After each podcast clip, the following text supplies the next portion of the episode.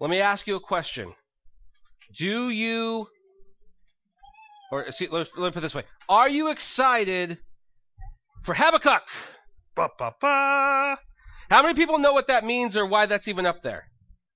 Nobody knows. How many people know that this is a book of the Bible that is very rarely ever emphasized? How many people woke up today saying, gee, I really hope Pastor Tony preaches on Habakkuk today, or Habakkuk? Either way you say that name, it sounds like you're trying to cough something up, right? Habakkuk, Habakkuk. Um, well, it's been a book that's always intrigued me. And so we're going to go through it over the next few weeks and uh, shine some light on an amazing book of the Old Testament. Now, let me ask you this question How many people here like to cook? Raise your hand. I love to cook. My wife loves to bake. I love to cook. Together, we make a good meal. Um, how many people have a spice rack? I don't have like your traditional spice rack. In our kitchen, we put up a pegboard to hang all our pots and pans on, and it's kind of like the pegboard you'd see in a shop or in a garage. And uh, we painted it all fancy. It's a Pinterest thing. And then there's these little baskets that go in there, and these baskets are my spice rack. And so in my top spice rack, I always have, uh, you know, salt, pepper, garlic, you know, the big three. Um, I like to use a lot of chili powder, a lot of cumin. I like to use a lot of uh, paprika. And so those are kind of in my top two sh- shelves. Then I have other stuff like sage. Like, have you ever actually bought sage? Like, I bet you if I went to your house today, I would find a bottle of sage that you probably inherited from somebody. Like, nobody buys sage. Your bottle of sage probably says, like, it probably doesn't even have a barcode on it. It's just got a price tag sticker from 1981. Like, nobody buys sage. Okay, it just seems to, to always just be there. But but we, we know how some people know how to use it. Some of you are like, yeah, use it on pork and all this other business. That would be like uh, if, if salt and pepper and garlic are your A spices, then you got your B spices with your, your sage, things like that. And then you got something like saffron. How many people have saffron in their spice thing? Okay, I expected you two, uh, Mike and Terry, to have saffron because I've tasted your food and by golly, I look forward to it every time I eat it. But how many people even know what saffron is? Okay, saffron is the the stem on the inside of a crocus blossom it's a very bright color, and uh, it's harvested uh, uh, throughout not throughout the year, but at a specific time throughout the year. Um, and then it's sold. If you go and buy it right now, you'd find a little glass vial about yay big with these little stems in there, and you'd pay upwards of about twenty or thirty dollars for that little thing. Saffron, by the ounce, rivals the price of gold and none of us know what it is, or the majority of us don't know what it is. Wouldn't know how to use it if we were given it, if we were, you know, given saffron. But for those who know how to use it and are familiar with it, it's the difference between a good meal and a great meal. Saffron is our metaphor of the day for Habakkuk. Habakkuk is this book in the Old Testament that we always gloss over, we never emphasize, but it's like saffron in the utility belt of a cook we may not know much about it, but it is worth its weight in gold. If you will take just a few moments to read through uh, Habakkuk and, and the content therein, you will harvest wisdom from the Lord, and not just wisdom, but revelation, the revealing of God to you.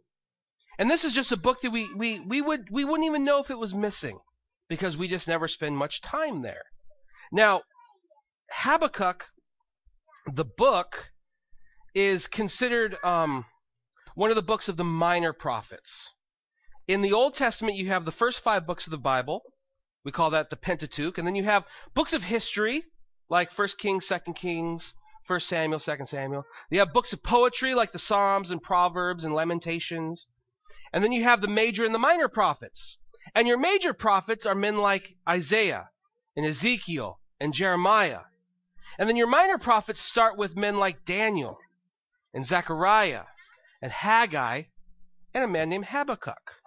Now, why is he called a minor prophet? He's not called a minor prophet because he's, he's less than the other prophets. The book is called uh, the work of a minor prophet because of its content. There is roughly three chapters in the book of Habakkuk, as opposed to Isaiah, which has 66 chapters. The ministry and work of, of Isaiah that's chronicled in his book spans some like 80 years, generations. Rulers came and went, and Isaiah's work is still being documented in these 66 chapters. But in Habakkuk, what we have is Habakkuk answer, asking a question, God answering, Habakkuk asking another question, God answering, and then Habakkuk singing a song. And in general, the book is all about asking God questions about life and having God reveal himself to you. Going to him with the freedom to ask the hardest questions, but to do so in a worshipful manner. You know, if you've ever dealt with children and even some adults, there is a way to ask that has respect in it, reverence, worship, and there's a way to ask that is accusatory. There's a way to ask that is in rebellion. You're asking not because you want information, you're asking to lord your power over that person. Who do you think you are? Where do you get off? What what's the meaning of this? Those are questions, right? But in that tone and in that that respect, what you're doing is you're trying to assert your authority over the other person, belittle them, uh, uh show that you are most powerful and they are not. And when we go to God in that way, we're the proverbial child throwing a tantrum to our Father in heaven. Now, the truth is, we have the freedom to do that, but God's answer to us will be to correct that mindset rather than just answer the questions we might have. Habakkuk has questions, big questions, the same questions we have, yet he goes to the Lord in reverence, in worship, and God answers him. Habakkuk says, And the Lord answered me in, in chapter 2. We, we live in a day and an age where God is not silent. God still speaks to his people. We, we first and primarily hear from the Lord through his word. I pray that you brought your Bible and your notebook today. We've given you a pen. We, have done one third of the job. Um, but I pray that you have your Bible, that you're reading your Bible, and that you're taking notes today, because this is how God will primarily speak to us. And when it is, when there is a word from God spoken to us through a prophet, through a word of knowledge, through somebody just sharing with us something that God has impressed upon them to share with us, uh, even then we will go back to God's word to verify it. You know, if, if, if somebody who comes in the name of God says, the Lord's telling me to say this to you, it is not your it's not your ah uh, you are not to just take that and say yes that must be from the lord. It's our responsibility to go back and say okay god's word can i verify that? Can, can i back that up by what god has said previously? Can i can i look to the scriptures to see where god indeed has said that about me god wants you to have an airplane really does the word say that god wants me to have an airplane i don't think i don't think so i think he loves me he loves me abundantly God wants you to be rich. Well, I see that life in Him is an abundant life because I have Him, not, not because I have stuff. If I'm looking to stuff instead of God, you know, then stuff is my God. And so you can go back to the Word of God and say, okay, this person has spoken something that is either uh, of their own mind or it's of God. And it's of God. It'll if it's of God, it'll line up with His scriptures, right? When uh, Jesus was tempted in the wilderness, and Satan came and, and even tried to use scripture against Jesus. Which is which is funny when you think about John chapter 1 where he was, you know, the word is God and with God and and so here comes Satan trying to use the word against the word.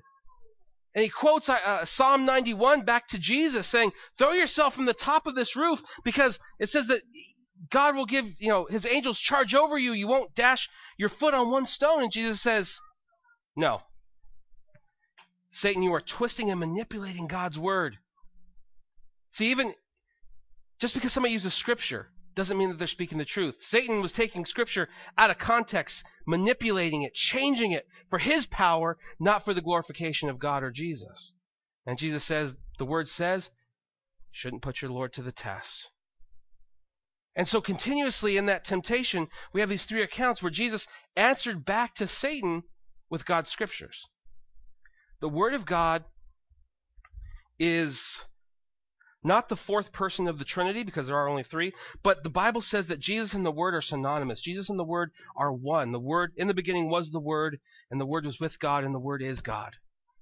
So God, this is more than just a book. This is more than just uh, men who were really smart. This is God inspired, moved men who wrote down what God impressed upon them. And we should never lose sight of, of that or, or lose that reverence for God's word in that way. You know, not just it's it's more than just, you know, the book itself. It's it's the very Holy Spirit through it, you know? I mean, at the end of the day, this is leather and paper. It's it's the Word of God transcends that limitation. So don't lose sight of the importance of God's Word. Habakkuk's name means embrace. And there are some people who put way too much stock into names. I think names are interesting. Um, excuse me. Uh, names can reveal to us much about the story, but some people go so far into the names that they lose sight of who the name is really supposed to be about or or the story that's being told about the person who is the star of the story and that's Jesus.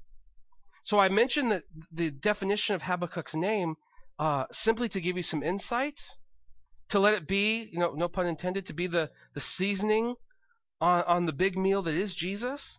But his name means embrace. But but more than just embrace like a hug, praise God more than just a hug. It's more like wrestling. You know, how many people how many people wrestle with God? I'm here to tell you today that you should be wrestling with God. Not not in a standoff standoffish way, in a rebellious way, but in a way that that you come to God, that you read his word, you say, "Lord, I struggle with this. Lord, this is this is hard to read. This is this is a hard truth to swallow. I need I need your help and you and you're engaged with God because people who are wrestling are engaged with one another. People who are embraced, I mean they are face to face with one another. Wrestling is just as much intimacy as as, you know, flowers and hearts and hand holding. Wrestling with God is is about finding answers and finding uh, finding the truth in the midst of so much uh, so many lies and so many things that are false. And so with Habakkuk or Habakkuk, I'm going to call him Habakkuk. If you want to correct me because you know better than me, I'm fine with that. Habakkuk. Um, what we find is that he's going to ask the same questions that we're asking today. We could place ourselves in Habakkuk's time. He could come here to our own nation, and his questions and our questions would be the same. His big main question is why are good things happening to bad people and why are bad things happening to good people? Why is the nation of Israel suffering and you're seemingly doing nothing while we look at our enemies and it seems like every day for them is a trip to the Build a Bear workshop. And if you guys don't know what that is, go to the mall and check out Build a Bear workshop because it's like it's like a drug for children. It's it's crazy. But your day their days are seemingly sunshine and flowers and potlucks. They're always having fun. They're always prospering. They have the biggest uh, uh, gathering of crops. They have the most abundant livestock. They're rich beyond their wildest dreams. Here we are your people. Here we are on the good side and we're suffering and they're the enemies and they are not now how many people here look around at our own country, we won't go too far, just, just our own little nation, and we see the quote unquote good people suffering while the bad people prosper. Seems like those who are most in rebellion to God are the richest and the most powerful and have the most prominence. And when they speak, people just, just bow and do whatever they say. But the good people, quote unquote, that they're suffering they're losing homes. They're losing relationships. People in their family are dying. They themselves are dying. And you just sit back and scratch your head and say, God, where are you? These are the questions that Habakkuk had. And honestly, these are the questions that we find throughout the whole Bible.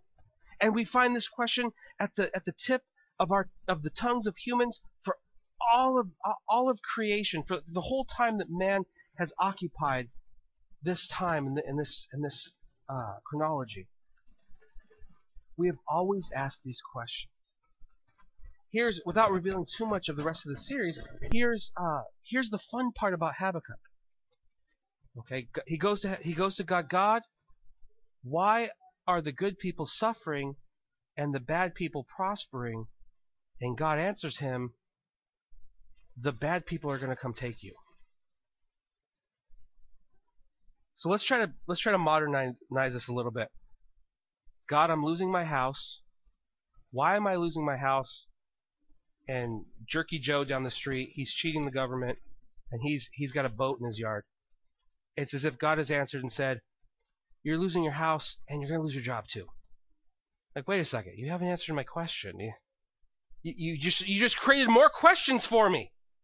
Here's the joy the frustrating joy of talking with God. Often He will say something. It does not necessarily satisfy the question we asked, it just brings along 10 or 20 more questions with it. Because there are things of the Lord that He speaks to us, and even when He speaks them, we don't understand them. Huh? My children constantly ask me questions about things. And, and sometimes I can't I can't make it child friendly and so I'll just explain it the best I know how. Like, Dad, what are you talking about? Like, I guess you'll just understand when you're older. I guess you'll just understand when, when, when your mind just develops a little bit more and you've had a little more experience under your belt.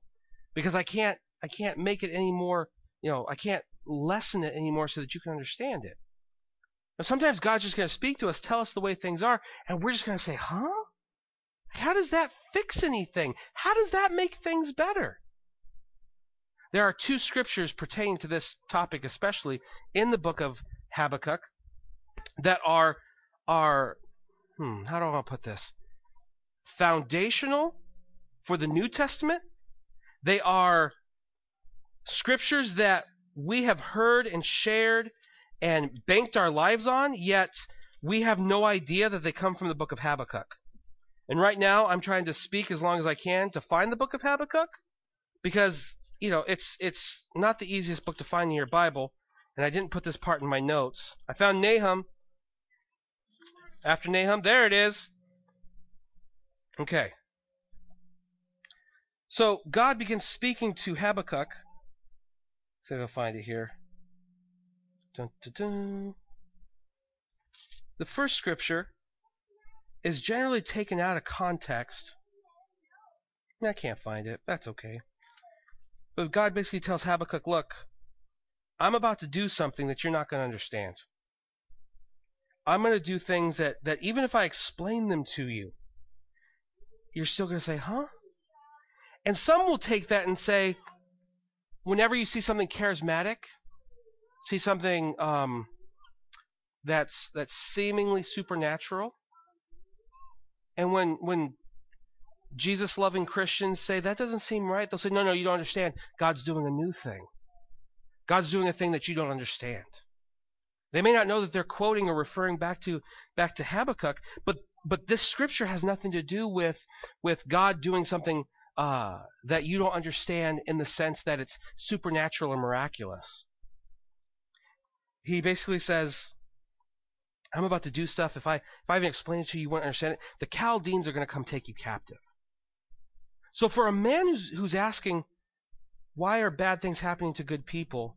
Why, why, are, why, why are trials and tribulations coming to God's people? And God answering, and, and then the Chaldeans are going to come take you captive. You people who have seemingly been free for so long, you're going to be slaves to a pagan nation. He explains to Habakkuk, I, I know you don't understand this. I know you don't see how this works for your good, yet it does. the next scripture is, is, is Habakkuk chapter 2, verse 4. It says, Behold, his soul is puffed up, it is not upright within him, speaking of, of the, the, of the unrighteous. But the righteous shall live by his faith. This scripture is foundational for all of the New Testament writings written by Paul and the writer of Hebrews.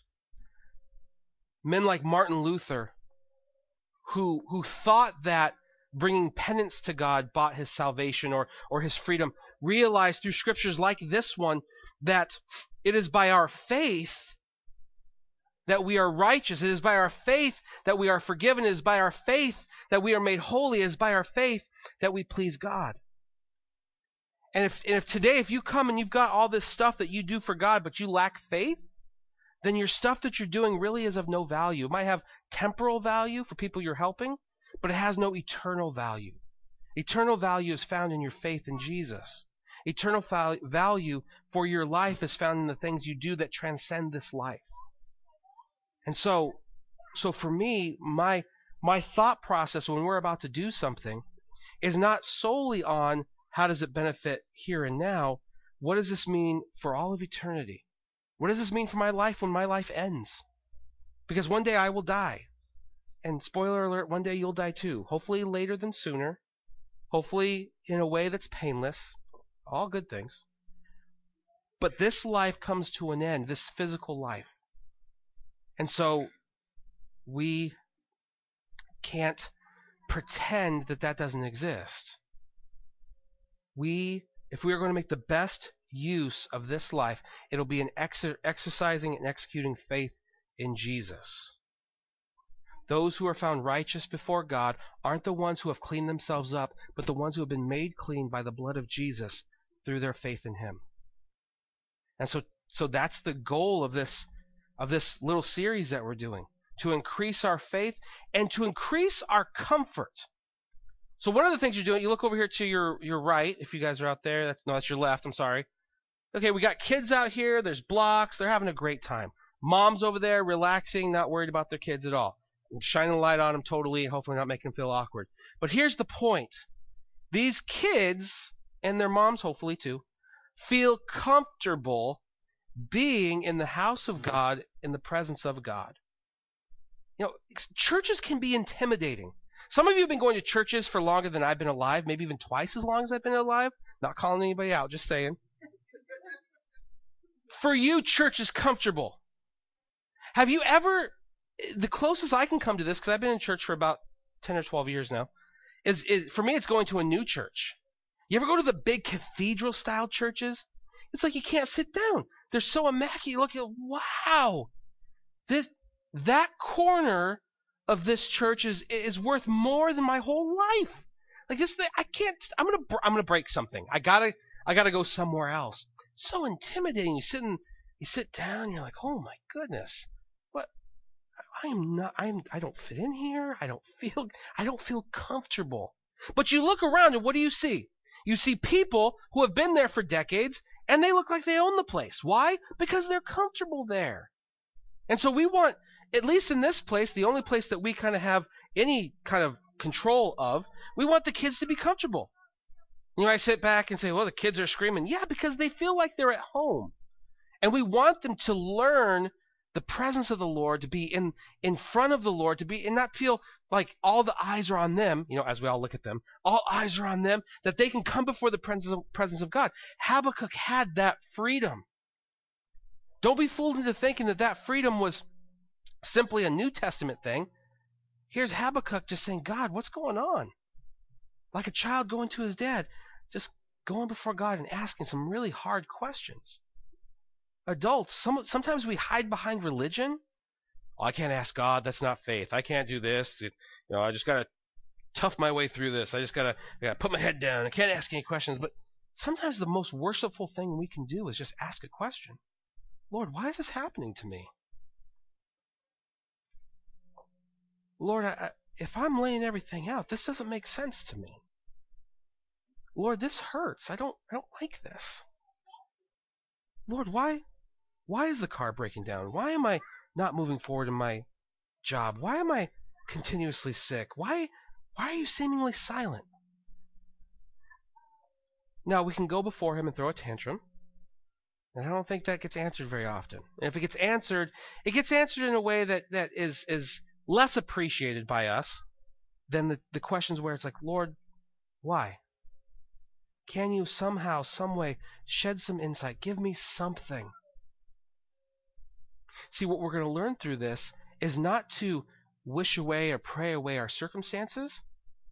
We're going to boldly march right through our circumstances with the Lord, leaning on Him more and more and more and more. And by the end of this, be like Habakkuk singing a song. You ever you ever hear a songbird outside when the weather's really bad? Have you ever heard somebody sing and their voice is breaking because they're crying, maybe at a funeral or at a, at a memorial? And you, you hear the beauty in their voice, even in the in the face of such tragedy. That's the result of, of Habakkuk, the book of Habakkuk. He he gets to a place where not only circumstances haven't changed. He's been told that his, his people are going to be taken into slavery, yet he knows that the Lord is on his side, and somehow this all works for his good and the good of the people of Israel. And so he sings a song. And there are few things that can express love like a song. That's why we sing songs on Sunday morning. It's why men write songs for women when they fall in love. It's why it's why children sometimes just seemingly sing all the time. My daughter, she sings all the time just constantly singing some type of song. It could be about her snack. It could be because of a bodily function, because we have those kind of songs in our homes. Sometimes dad's the co-writer. I'm not ashamed. We do these types of things. But it does. It, it's this beautiful expression of who we are towards the one we love.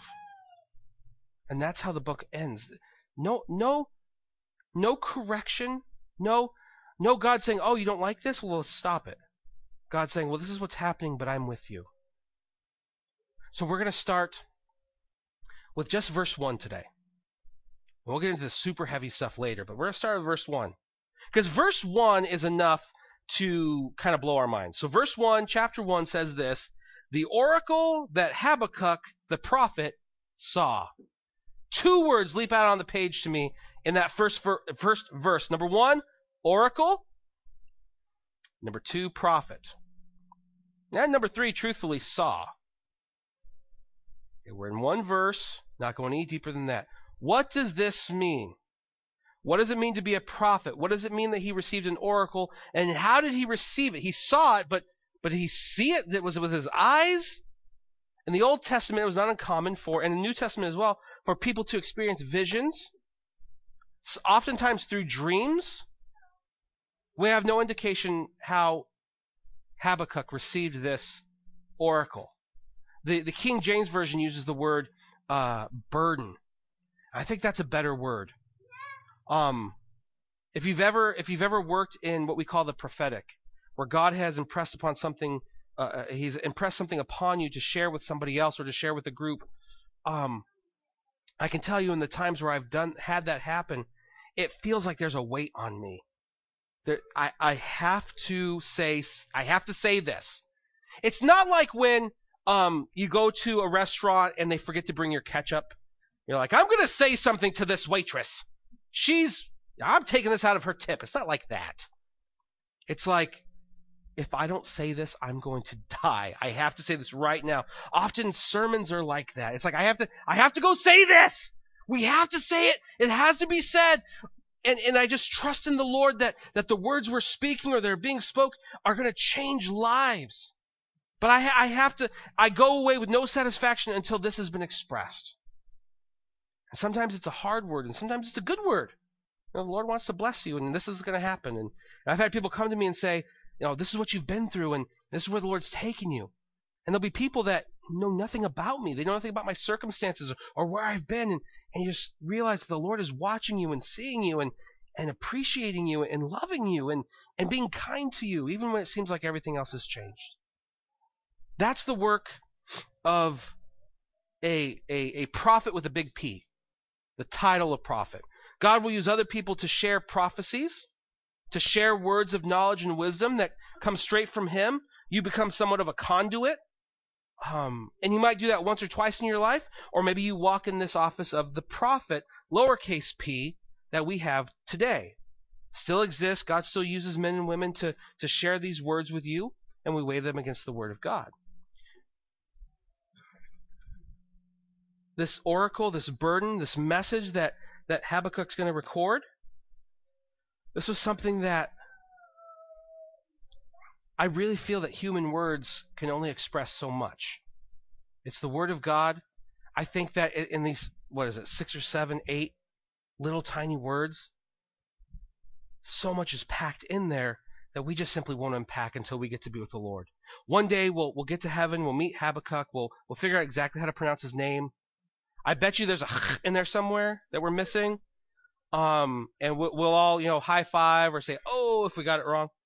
But we'll ask him what did what was it like to experience this what was it like to hear this message? Was it did God sit you down? Did you have a vision or a dream? Was it just there all of a sudden? I know for myself personally, I'm not trying to toot my own horn here, but it's like it, there is no moment of gradual realization. It's like it's not there, then it's there. It was not in my head, and now it's in my head. Now I got to get it out of my head to share with whoever I'm supposed to share this with. Um, and I, and I want to ask him, was it like that? Was it something? Did you see it? Did the skies open up? Did you see it all just kind of play out like a movie? he'll be like, "What is movie?" Because he has a Russian accent apparently. That's my best accent, so I always go to it. Um, uh, and, and and we'll just have a good time and, and ask about that. But the rest of this, I need you to understand that Habakkuk, the book of Habakkuk, does not work from a place of trying to convince us that God is trying to convince us that, yes, indeed, I did hear from God. It works from the assumption God is. I heard from Jehovah God. I heard from Yahweh. And this is what he showed me. And it wasn't like us just seeing animals walk by or, or experiencing something. It was, it was greater than that. And so, good questions are how did God do this with him? But, but allowing yourself to move forward in the story, to move forward in the account. Maybe maybe keeping that question uh, on the, the, the pinboard in your head. How does this all happen? But not letting it stop you from the truth that, that comes out in the next few chapters. The greatest question we need to ask here is how is Jesus revealed in this book? So in Luke chapter 24, after the resurrection of Jesus, he's walking on on the road to a place called Emmaus, and he comes a, a, a, upon a few people, and somehow he's able to to hide his appearance. He's able to to hide his identity to, from these men, and they're kind of downtrodden. And he asks them, "What's up?" Because Jesus used to say, "What's up? What's up? What's going on with you guys? Why are you so? Why so? Why, why the long face?" Well, they begin to to basically say, "Who? You haven't heard about what's happened?" Have you been living under a rock? This is what happened. Jesus of Nazareth. He was crucified. He was supposed to come back to life, but we haven't found him. And so we kind of feel like we we kind of bet on the wrong horse.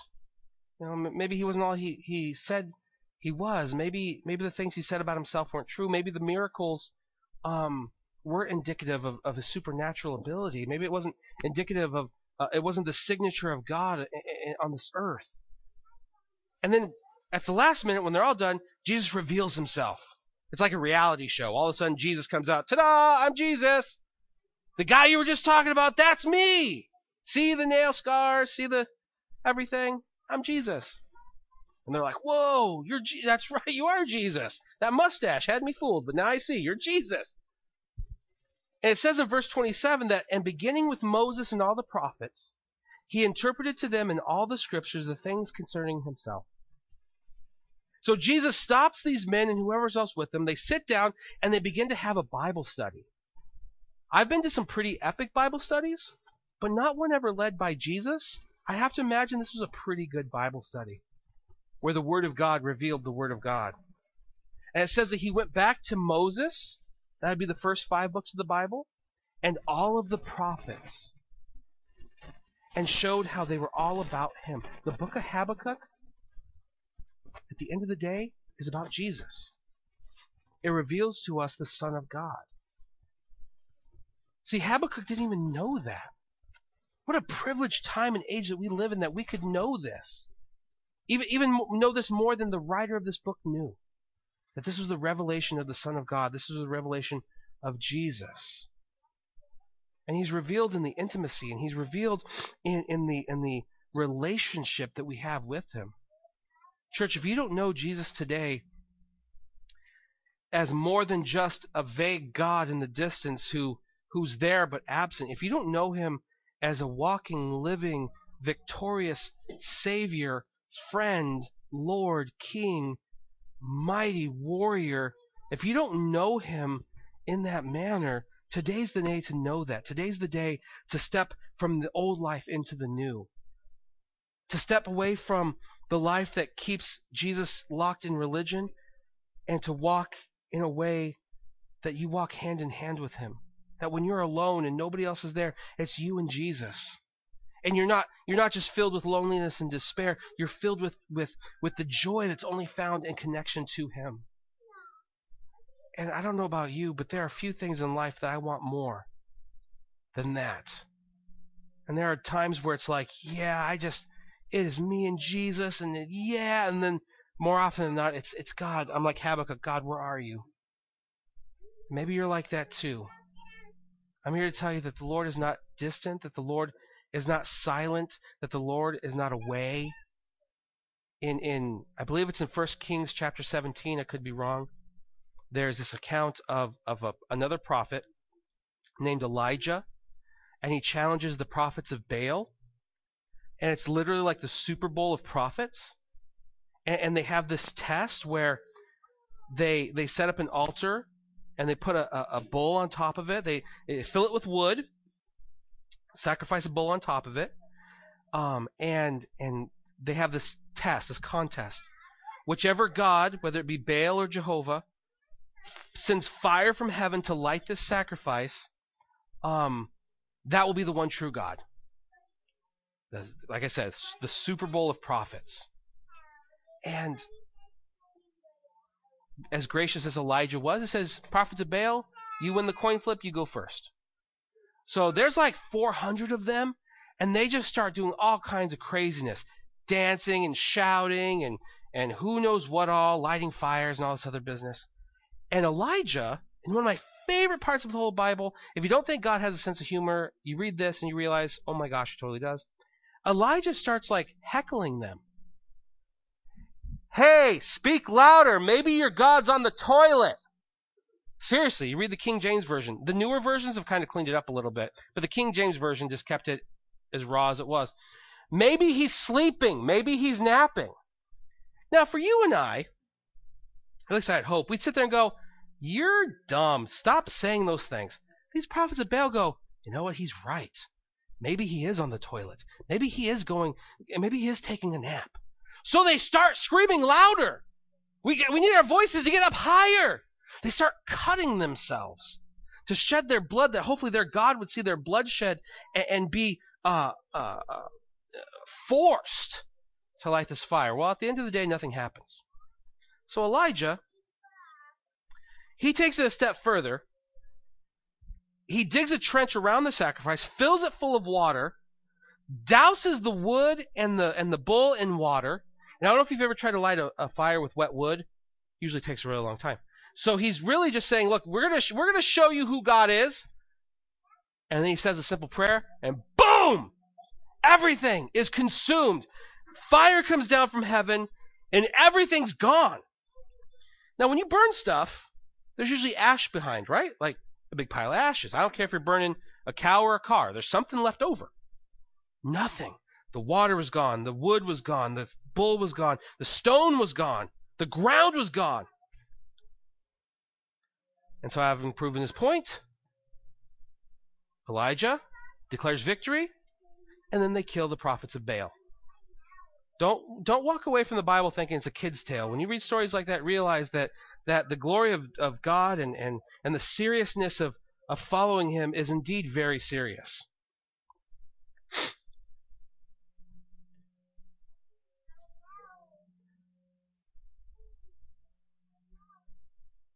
God is to be experienced relationally. And that access is, is there for you. Not for a select few, not for those who tithe, not for those who, who, who spend the most time in church, not for those who, who are really ho- holy and pious, for those who have their faith in Jesus. The righteous shall live by his faith. The righteous shall live by their faith. God may do something that you don't understand. You might be looking at your life right now and say, Pastor Tony, you don't know what I am going through. And I would agree. I would agree that the things you're going through or have been through are probably horrendous. If someone has sinned against you, then they have taken advantage of you, they've hurt you. You may have done things that, in hindsight, yeah, you realize that was absolutely anti Jesus. I should have never done that. But today you can find forgiveness through faith in Jesus. And through Jesus is the only way you'll find forgiveness of those things. And you will become a brand new creation. I love that about the Bible. The Bible's not about taking dirty people and trying to tidy them up. It's about taking holy, or excuse me, unholy, impure, uh, unclean people and changing them completely. To where, to where the very nature of your heart is changed, to where you desire the things of God. To where you desire to be holy. And, and when you fall short, you feel it. When you fall short, you understand, oh, that was that was not my best. That was not what the Lord wanted. God forgive me. Help me to do better next time. Brand new creation. Only the power of God can take a man like Saul, who was killing the church, and then use him to build the church. Only the power of God could take a man who's a man like Moses, who killed a man and, and, and was afraid to speak, and take him to lead a nation of millions. Only God can take a man like Peter, who betrayed Jesus so many times, and use him to declare the first sermon that we hear in the New Testament outside of Jesus. That same power today is available to you, and it's open to you. And I would pray today that you would give your life to Jesus. Amen? So, what do we do? What do we do? How do we respond? We respond first. Let me go back to my notes. We, we, we got to surrender. You, you can't drag your feet in in walking with Jesus. I mean, Jesus will drag you. I've seen some folks, and myself especially, he's dragged me from time to time. You ever seen the you ever see the kid in the toy aisle that doesn't want to leave the toy aisle? His mom and dad are dragging him out. You ever see the dog that doesn't want to take a bath or go to the vet? Like sometimes that's who we are as Christians. Like we understand that we got to go somewhere that we don't want to go, but man, we're going to dig our nails and dig our heels and we're not going any faster than we we have to. Things go faster and better if we surrender first. God, I give up. Just raise my hands. Forgive me. I'm sorry. I surrender. You're right. I'm wrong. You're big. I'm little. You win. You win. Surrender. Number two is repentance. I shared this a couple weeks ago. Repenting is going from one direction into another. In our in human life, there is only one of two directions. You're walking towards sin or you're walking towards Jesus. And the road towards sin is all downhill. It's fluffy. There's there's flowers to smell. There's a lot of people there with you. But repentance, turning around from sin and walking towards Christ, is generally uphill. It's harder. You lose your shoes on the way. It just hurts sometimes, but it's the way we are to go. That is repentance. Sin is over there. Let's walk away from it. What's your sin? Your sin pornography? Is it overeating? Is it being angry? Is it being bitter? Is it lashing out at people? Is it worshiping money? Is it making idols out of people? Like, what is your sin? Walk away from it. Repent. Worship. And we spend a, a, some time and we're increasing our time of worship because this is the time where, where we uh, uh, surrender gets amplified. Where, where Lord, we worship, we submit ourselves to you. Not only do we surrender, but now we come under your authority. We, we, we worship you as the one true God. Jesus, your name must be high and lifted up, not my name. Ah, uh, we got these pens. And somebody was like, why didn't you put, why didn't you put Pastor Tony on the pen? Because I don't need them to know Pastor Tony. I need them to know Jesus. I need to know they can find Jesus at South Bay Chapel. So let's start with South Bay Chapel. If I want my own pin, I'll pay for my own pin. But the church needs to be needs to be the place where people go to find Jesus, so they can worship Jesus. I don't need people worshiping me. My God, if you guys worship me, you guys would all be in trouble, like really quickly. But if you'll worship Jesus, if you'll come to Him, if you'll if you'll follow me as I follow Christ, if you'll worship Him as I worship Christ, and if you'll if you'll love Him and, and focus on Him, then your life will not, it's not that your life will be free of trouble, but your life will be with the one who's in control of all the trouble. And lastly is to be loved and to love back. It, one of the things about prophetic words, and we'll end with this. Um, when people come and give me a, a prophetic word, this happened to me just last week while I was in Florida. Had a, a, a worship leader come to me and just start saying stuff to me, and I was like, I don't even know you, but I know that this is the Lord telling me something. My first reaction is not jubilant joy. Oh, the Lord spoke to me. Oh, I gotta tell everybody. Blah blah blah blah blah. I mean, I don't talk like that in general. Yes, really. Um. uh, my first reaction is that God is holy and I am not. That He is good, and, and what business does He have looking at me?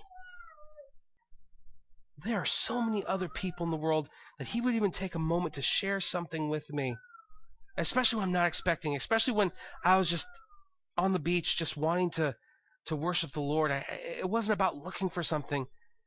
And I hear this word, and it makes me remember how much I need Him how much it is all about Him and not about me.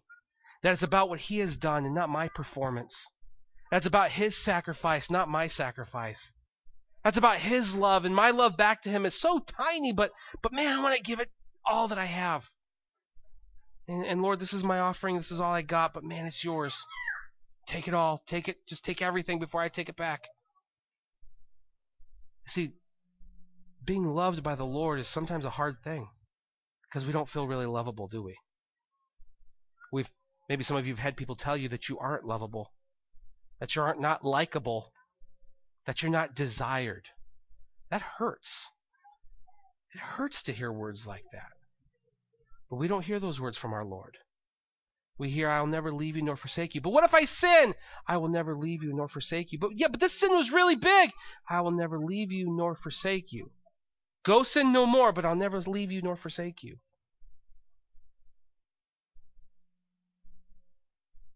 Before we ever loved God, He loved us. Amen, right?